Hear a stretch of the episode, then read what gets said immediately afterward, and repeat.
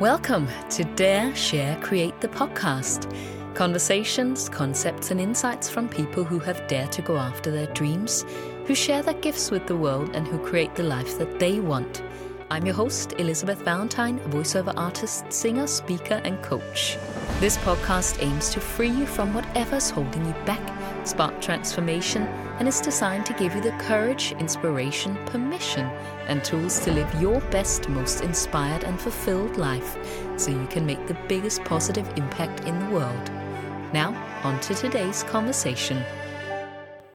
Hello and welcome to another bite sized solo episode of Dare, Share, Create. I hope you're doing well. Can you believe it's December tomorrow? I actually put up my Christmas tree last weekend because this really is the year when we need some extra coziness.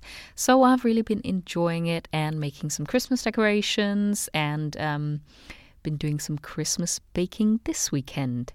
What did you think of episode 10 with Dr. Jonathan last week? I can listen to his voice for hours and his wisdom. If you haven't done so already, I really encourage you to go and do so because it was a wonderful conversation. I especially like the part about having faith in your dreams and faith being loyalty to the unseen reality. I mean, I just love that. Loyalty to the unseen reality. And that's all of our dreams, isn't it? It is a reality that isn't here yet. It's unseen. We don't know exactly what it will look like.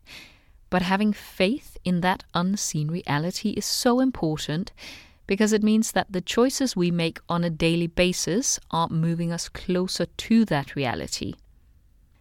And that can be really quite hard when the reality is still unseen, when the dream we are daring to go after seems really far out in the future it might not even seem possible at the moment.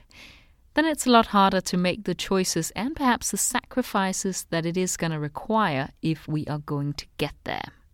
And of course, the easiest example is that of getting fit or losing weight. If I'm not loyal to the unseen reality of being that certain size, getting to a certain number on the scales, being able to run a marathon or whatever it might be, if I'm not loyal to that reality, how can I make the right choices today? Choices that might require a little bit of pain and might be without any instant gratification. Because, you know, there's no instant reward for choosing to not eat the bag of crisps. You know, there's no instant reward for going for that second, third, fourth run when you know that you're going to be training for months to get ready for a marathon. And of course, yes, there is the reward of feeling good about ourselves. But starting a journey towards your dream is easy. The motivation is high, you're feeling really good because you've set yourself a goal and you're like, yes, I can do this. You're always starting on a high. But then you kind of hit the valley where the new habit or the routine or the project dips into a J curve.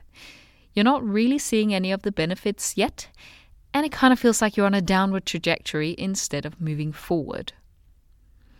This is where the loyalty comes in. And loyalty isn't really something that's talked about much these days. You know, when I think about loyalty, I kind of think of the olden days or Game of Thrones, you know, where people swear their undying loyalty to a king or a queen.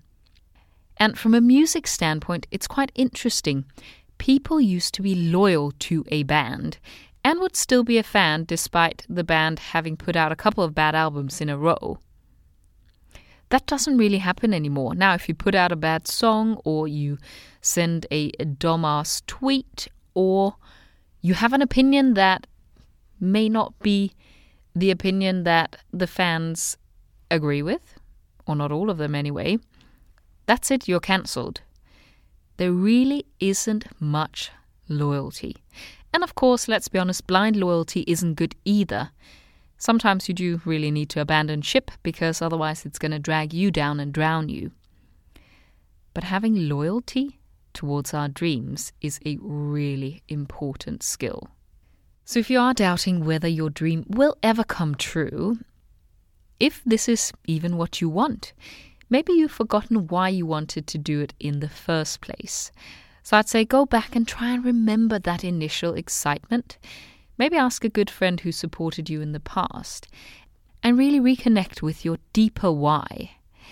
And if you are in the valley of the J curve and feel like you've not gotten anywhere, taking a look back at where you've come from is both profound and powerful. And we want to look ahead as well. So I thought I wanted to share an exercise with you today. All you need is your notebook, a pen, a little bit of undisturbed time, and your memory and imagination. So, uh, this is the five year exercise. Firstly, we're going to look back five years into the past, then we're going to look at what's happening right now, and then we're going to go five years into the future. So, firstly, looking back, I mean, can we even remember what life was like five years ago? I find that my social media is a quite good reminder of what was going on at that point in time. So, just go back in your Facebook timeline or on your Instagram, or maybe if you have a diary, check it out. See what were you doing? How were you spending your time? And then I answer these questions. One, how old am I? 2. What's my personal situation? Am I single, dating, in a relationship, have a family? What's going on? 3. Where am I living? What's my home set up? How much money is my rent or my mortgage? 4. What do I do for work? Do I like it? Is it challenging me or not? What do I do? 5. How much money am I earning? 6. How am I spending my free time? 7. Who are the people I see the most? 8. Who are my friends? 9. What am I reading, listening to, or watching? 10. What are my big goals or my dreams? 11. What holidays am I going on? 12. What else is going on in my life right now? 13. What are my biggest problems? What am I worrying about? And of course, you can add in your own questions or take out the ones that aren't really applicable to you. You just want to build a really clear picture of what your life looks like. So, after you answered the questions from five years ago, I want you to answer them where you are now. And it's always quite amazing to see what has changed in five years and what has stayed the same. And also pay close attention to your worries or your problems. Did they get solved? Were they real problems?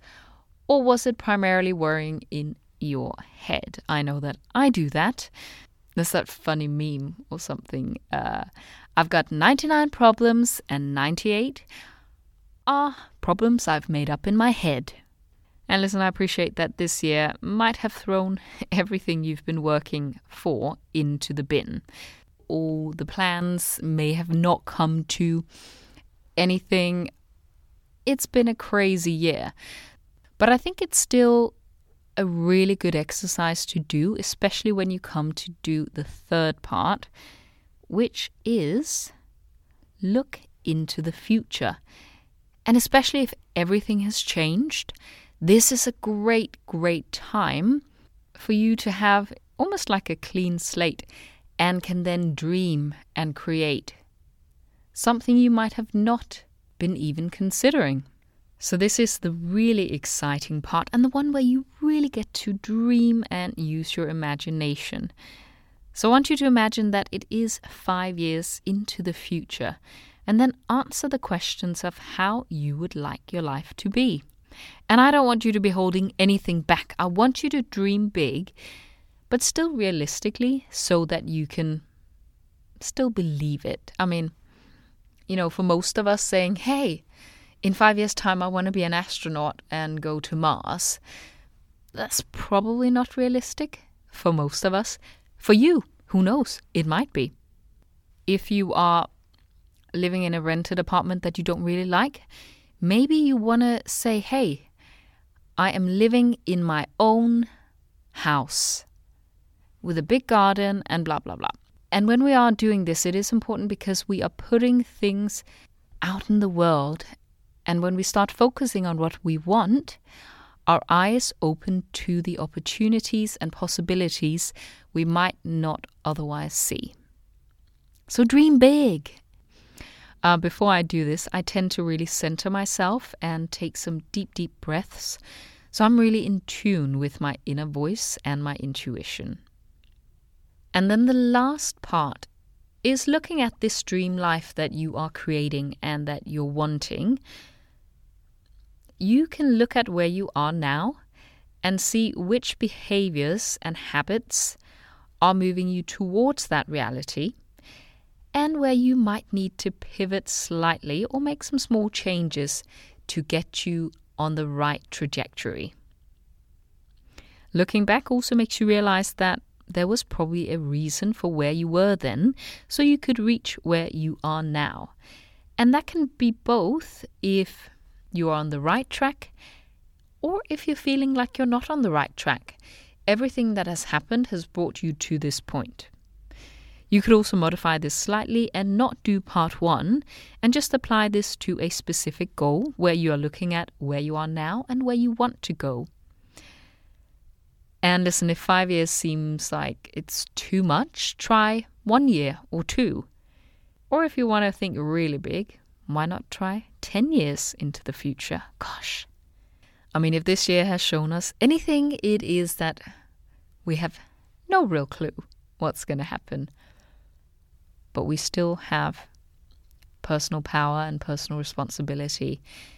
And there is that old saying that if you don't know where the goalposts are, how on earth can you score a goal?